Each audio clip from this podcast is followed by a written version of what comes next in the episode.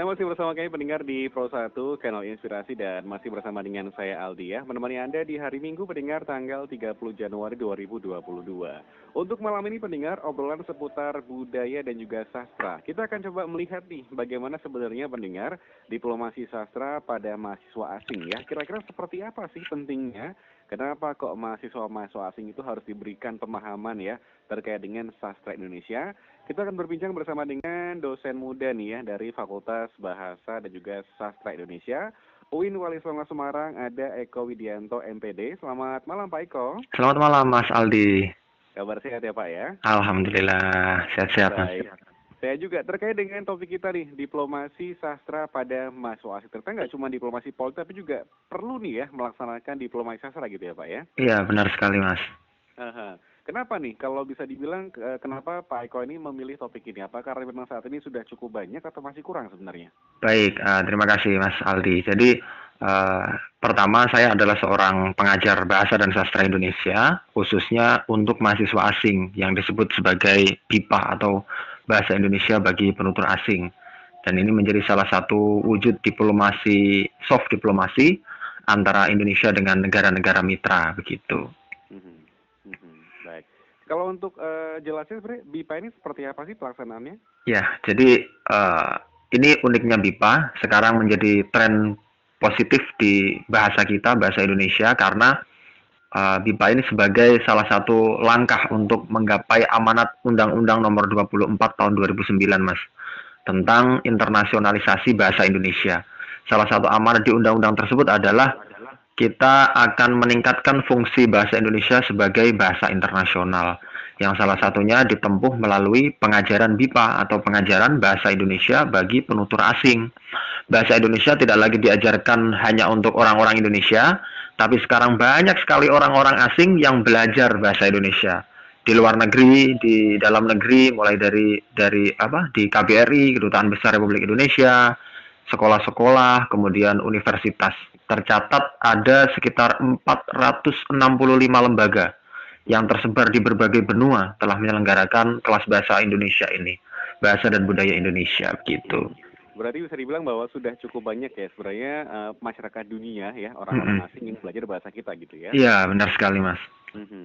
Kalau boleh dijelaskan sebenarnya untuk uh, BIPA ini sendiri bagaimana bisa eksis nih? Apakah memang ada sebuah program yang mendukungnya atau seperti apa nih? Ya, jadi sebenarnya eksistensi BIPA itu bukan hal yang baru mas.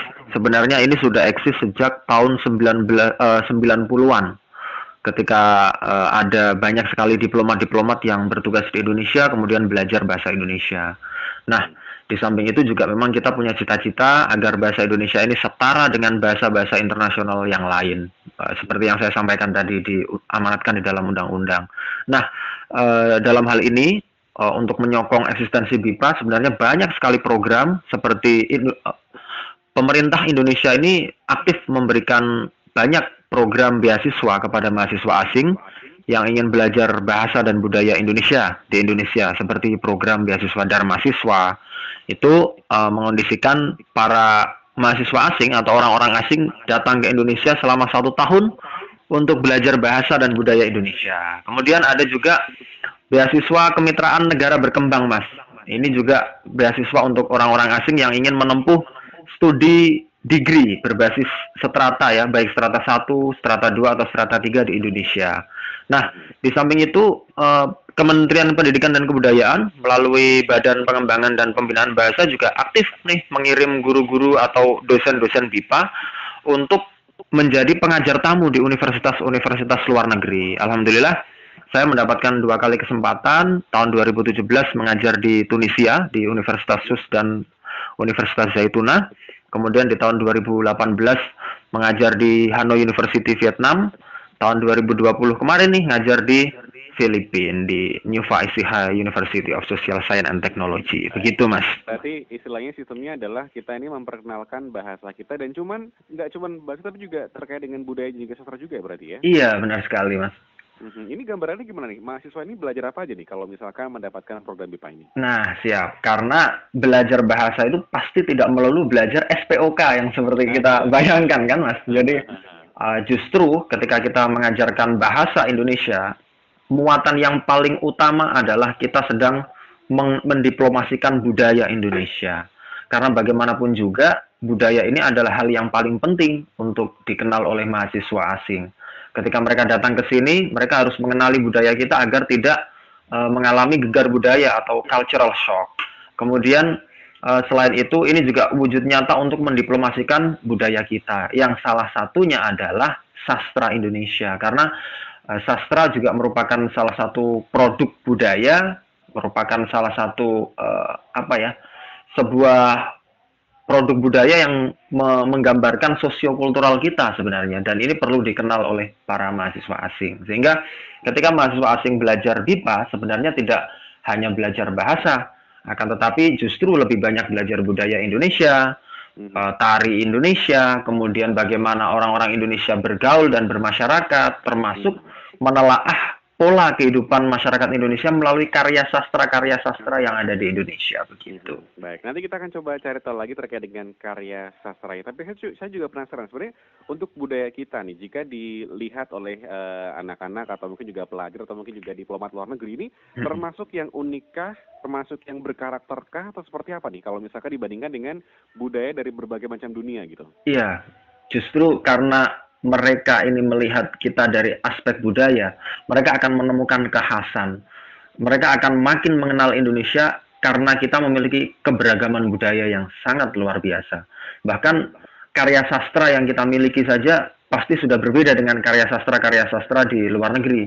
Misalnya uh, mereka hanya mengenal karya sastra dalam bentuk syair atau puisi dan juga novel. Oh, tapi ternyata kita punya pantun, kita punya uh, apa namanya drama, kita punya peribahasa, kita punya legenda dan lain sebagainya. Itu adalah hal-hal yang menurut mereka justru adalah kekayaan yang tak ternilai dan mereka makin jatuh cinta terhadap Indonesia karena keragaman budaya kita. Begitu Mas Aldi.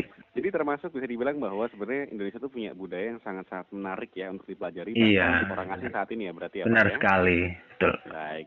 Kita undang pendengar untuk bergabung ya Pak Eko ya. Silahkan boleh, pendengar kalau Anda punya pertanyaan. Mungkin juga Anda tertarik ya untuk menjadi pengajar atau mungkin juga bagaimana sih program BIPA atau Bahasa Indonesia bagi bagi pengasing. Saya buka ya pendengar ya di telepon kami 0248316686 atau bisa bergabung lewat SMS dan juga WhatsApp 081 6666 Kita kembali pendengar setelah yang satu ini.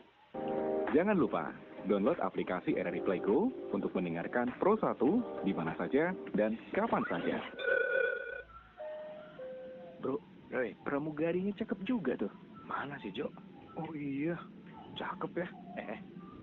di sini tuh namanya Eu Eu Euis. Eis. Itu nama Sunda, Bro, dibacanya Eis. Oh. Selamat siang, Pak. Maaf, sabuk pengamannya mohon dipasang ya, Pak? Iya, Mbak. E, e Eis. Eis, Jo, bukan Eis. Orang Sunda apa, teh? Sumuhun, Pak. Bapak orang Sunda oge? Muhun. Abdi di Bogor. Bro, masih aja pakai bahasa Sunda. Mau keluar negeri nih. Ah, malu. Nggak usah malu berbahasa daerah. Karena bahasa daerah adalah pendukung bahasa nasional. Anda masih mendengarkan Pro 1, kanal inspirasi.